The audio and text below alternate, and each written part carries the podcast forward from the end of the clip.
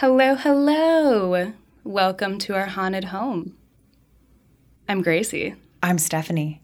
And we're your spooky neighbors.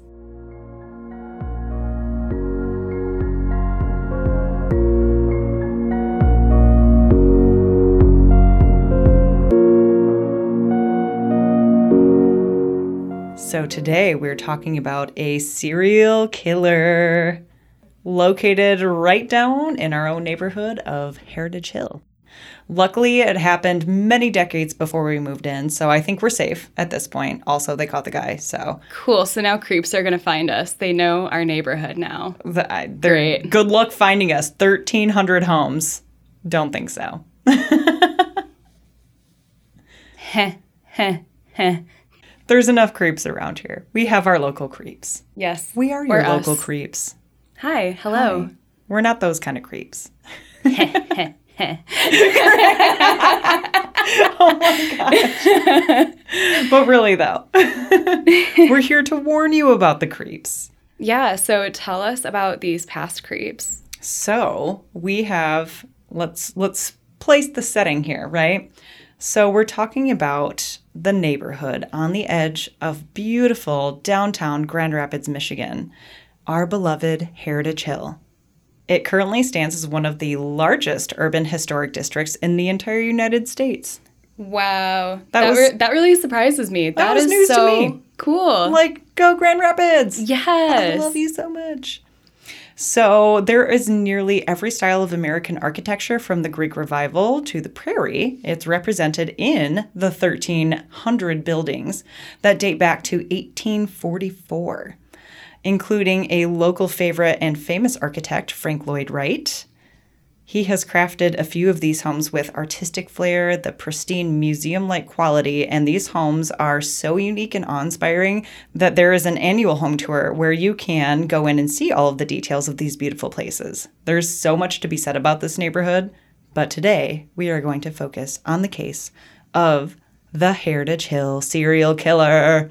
Whoa. Yeah, just a small side note about the houses. They're amazing. Some look kind of like castles, and then there's some that have like those super seventies vibes. There's a bunch of different paint colors everywhere you look. There was once a, a competition for painting houses, like who could be the most unique paint, like paint their house in the most unique fashion. And you've seen, we've seen some pretty interesting stuff. But this beautiful neighborhood was once home to lumber barons, teachers, judges, and legislators who shaped our city's future. Throughout the years, the population and diversity grew, and Heritage Hill became one of the first neighborhoods established in downtown Grand Rapids. It's adjacent and to the medical institutions and universities and the Uptown District. Whoa, whoa, the first neighborhood of Grand Rapids? Yeah. That's really cool. Yeah, that's so cool. cool. So it became the perfect place to call home for many college students, medical health professionals, as well as singles, couples, and families. And now we are going to talk about the victims and their stories. So first up, we have, in nineteen seventy, the very first case. Shelley Speet Mills was a bubbly nineteen-year-old who had just moved into her new apartment with her husband, Bill Mills. Excited to start their new lives together, the newlywoods of only seventeen days had taken a downstairs unit located on three fourteen College Avenue. Conveniently, their new apartment was located near a major highway, which made Bill's commute to Lowell High School way easier, where he worked as a band teacher. Their new place was also in walking distance from the Grand Rapids Junior College, where Shelley would soon attend classes. And on one morning of September fifteenth, nineteen seventy, Shelley's mother, Vesta, drove all the way from Holland to take Shelley out to lunch with her grandfather, who was blind. They visited Shelley often and were used to her greeting them upon open arms, but that day, Shelley didn't leave the house. They tried getting her attention by honking the horn, and there was no response. So Vesta thought it was very unlike her. After all, they made plans that day. Vesta decided to check the house and was able to get in through an unlocked door, where she found every parent's nightmare.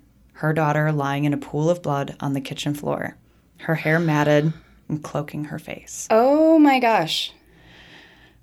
She had been stabbed thirty-two times. thirty-two times. Once in the chest, once in the back, and thirty times in the neck, which nearly decapitated her. Jeez. Oh my gosh. That is so extra. I that thirty times. thirty times. That's, what in the fuck? What? What? That's too that's that's something. I this mean, monster. Yeah. No kidding. And I mean, it's a serial killer, so you said victims in the beginning, so that means that we have more, We have right? more coming. It was estimated that she had only been murdered thirty-five minutes after her husband left for work that morning. That is fucked up. That is so fucked. So close. Like, he was he was just there. Um, and she was a cautious woman. I mean, she kept all of her doors locked. Probably usually. I don't know. I mean, like, things happen, but... Uh, makes, I'm speechless on this. thirty-five minutes. Could you imagine being that husband and... Uh, knowing that you had just left your wife. You just left for work. I mean, they're a young couple, so he was probably stoked to they go teach. They had been married for seventeen days. seventeen days. Oh, my heart breaks. And, I mean, how this neighborhood stands today, like, there is not a lot of things that go on in this neighborhood. No. At all. Except for and, the car crash today that I just witnessed. Yeah, and sometimes we have car break-ins, too. Yeah, those are mild. They never take anything. Exactly.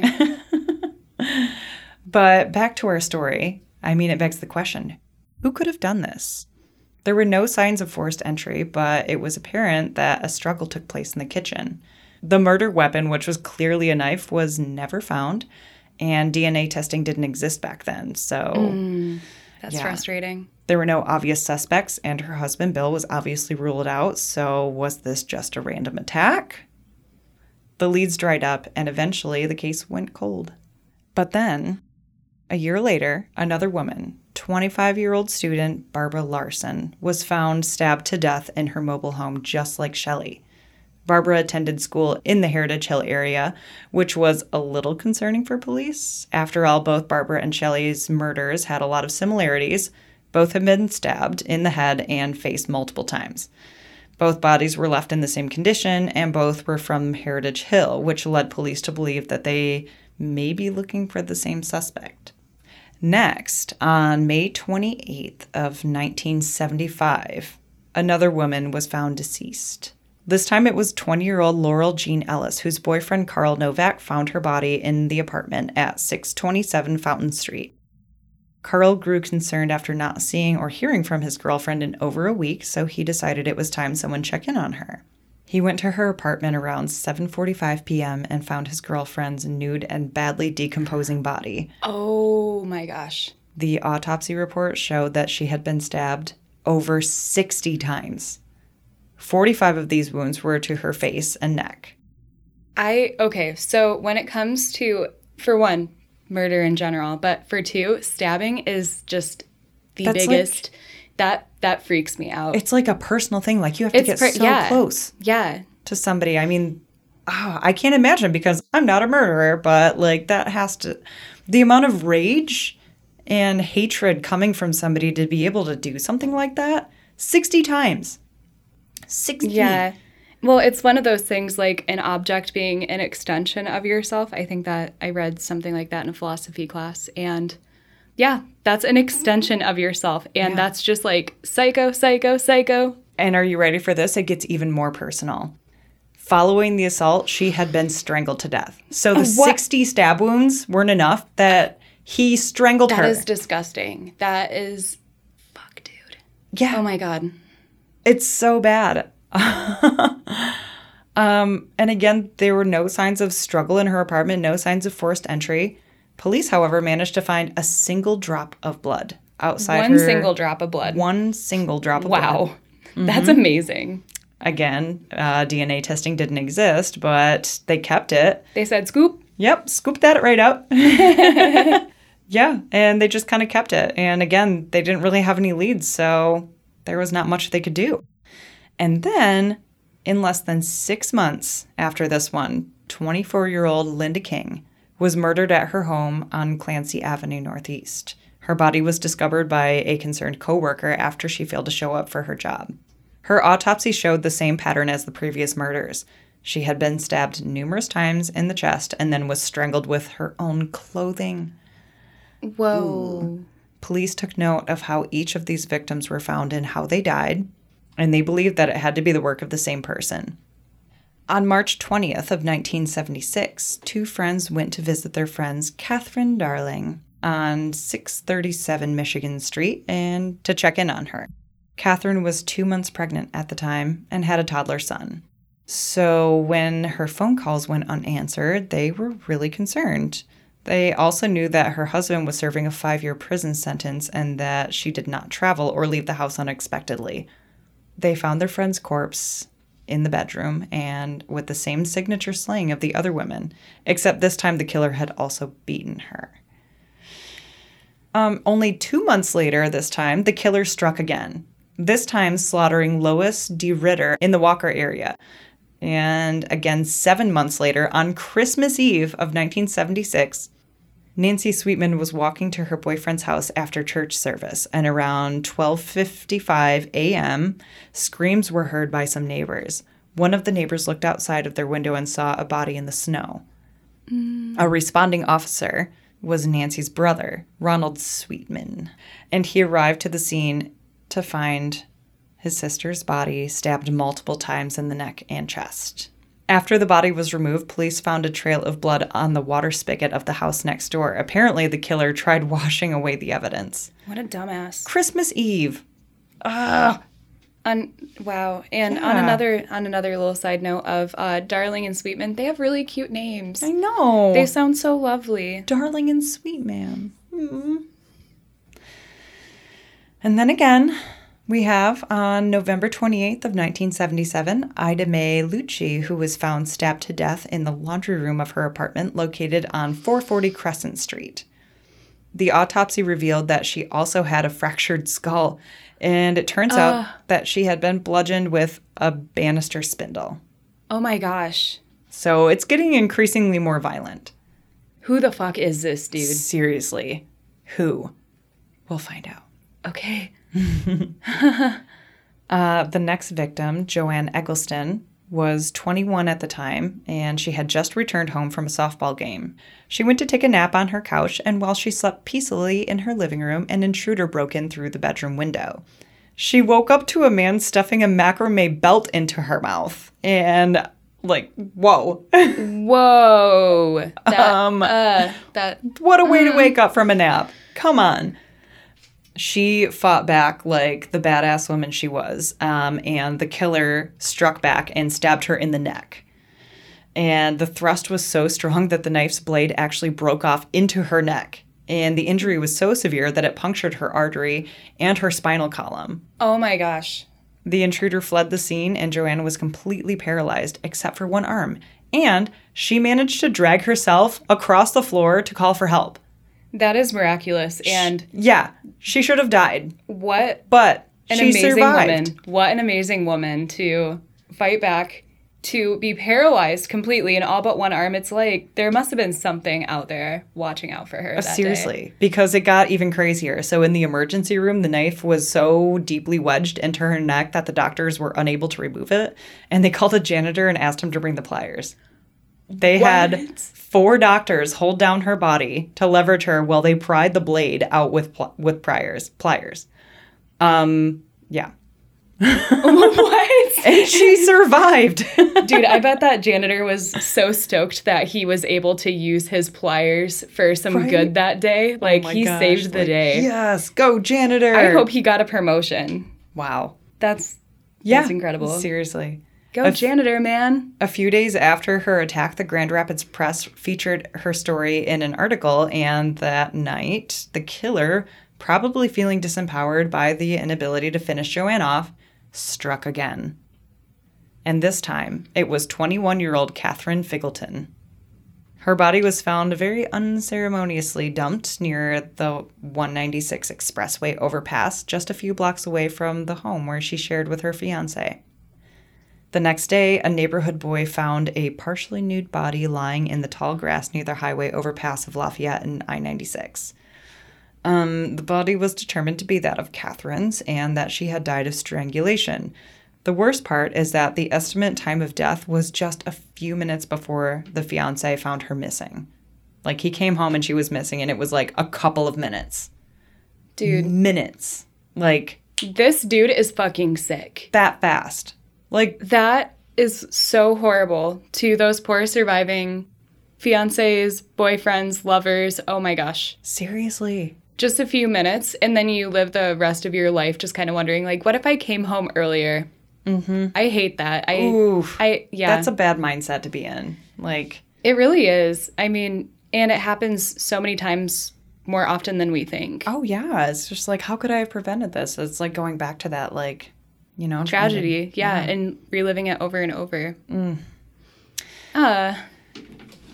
So shift. We have ten women altogether who had been attacked within a ten-year span. A figure eventually emerged as a main suspect in the case. Lamont Marshall was in his twenties when the murder started taking place, and for some reason, he always seemed to be right around the crime scenes when the police were investigating. Hmm. Suspicious much? A little bit. The detectives were fairly certain that he was responsible for several of the murders because he was a pretty shady dude, and he changed his residence frequently. And at one point, he also even threatened the police officers if they didn't back off. And finally, in nineteen eighty-two, Lamont was called to be a witness in front of a grand jury. And when asked about the banister spindle that was used to kill Ida Mae Lucci, he claimed he had never seen it before. And the detectives were like, no, dude, we can actually prove that this came from your own house. Although it wasn't for murder, Lamont was sent away for lying to the court. So they got him for that. Good. Lamont. Still, I mean, that's got to be so frustrating for those detectives. Just like, we were so close to yeah. getting him like they for, know it's, for murder. Like, right. we know it's you. They know it's they know who it is, but we they can can't literally prove, it. prove like, this came from your house. Right. So they I have can never seen that banister that spindle in my life. You're lying. You're liar. Caught red-handed. So as Lamont neared eligibility for parole after this, Joanne, the one surviving victim, was able to positively identify him as the attacker. He was convicted once again and this time received a full life sentence. But prosecutors still wanted to prove that he was tied to the murders of the nine other women. Remember that single drop of blood yeah. they found outside of Laurel Jean Ellis? Single yeah. drop. One single drop. Well, it sat in an evidence locker for decades at the Michigan State Police Crime Lab and was finally able to be analyzed in two thousand eight, and they confirmed that it was a match to Lamont Marshall's D N A. This time, he received a life sentence in prison without the possibility of parole. Good. So they were officially able to convict him on this one. That's so amazing that they have mm-hmm. evidence lockers yeah, with all these different... It. Yeah, all these little different, like, D N A samples and evidence, and I love it. Yeah. I wonder if Forever there is, ever. like, a administrative assistant for those positions, because I would like a job. In admitting evidence. And, and, and yes, and... Uh, oh, just, you would love that. Just, yeah. like, all the little things. Yes. Keep that so detailed oh and gosh, nice and tidy. Oh, my gosh, that would be so good. Yes. Right? Um, so not so tidy with this one. It turns out that he was not the murderer of all of these victims. There was not enough evidence to prove that he had committed all of these murders, but we do know that he committed some of them, right? Yeah. Um, in two thousand eleven, fifty-nine-year-old Russell Vane was convicted for the murder of Catherine Darling, the pregnant woman whose husband was mm. in prison. Yeah. With D N A, he proved his guilt, and the court sentenced him to serve a life prison sentence without the possibility of parole. So good. We have a potential of nine victims for Lamont. That's... Yeah. He was definitely convicted of the one and pretty certain to be all of the rest. But, yeah, what a scumbag. Seriously. Wow. Yep. All through the nineteen seventies and up to nineteen eighty. Can you believe that? I mean, like, I would have been living in fear. Absolutely. I mean, I probably wouldn't have. I don't do that very well. But it would have been a really scary place to live at that time. Absolutely. Yeah. And then you, and I mean, you're just, you know, a young twenty-one-year-old college student, you're moving into this area because the colleges are right there. Mm-hmm. Maybe you got a job as a nurse, and, hey, the hospital is right there, too. Mm-hmm. And then your parents are suddenly like, come home now. Right? Like, get out of there. Come home. We'll drive yeah. you every day. But I guess that didn't stop you. Some people because they would drive back to their homes in, like, Walker or wherever. And maybe he just, I don't know, followed them something. Ugh. I just, like, the amount of stabbing. The amount of stabbing. And and the woman who lived. And I don't, I don't like that this guy didn't, like, he only got, you know, convicted for two. I know. Or, like, one to two. That is so fucked up. I know. There, like, a lot of them are just cold cases, and that's very... Yeah, where he's, like, the prime suspect, but there's no D N A evidence, and especially at that time, which is probably what drove everybody to, like, you know, like, crime investigators to create the science to be able to prove D N A. So I'm very glad that we have that now. Yeah.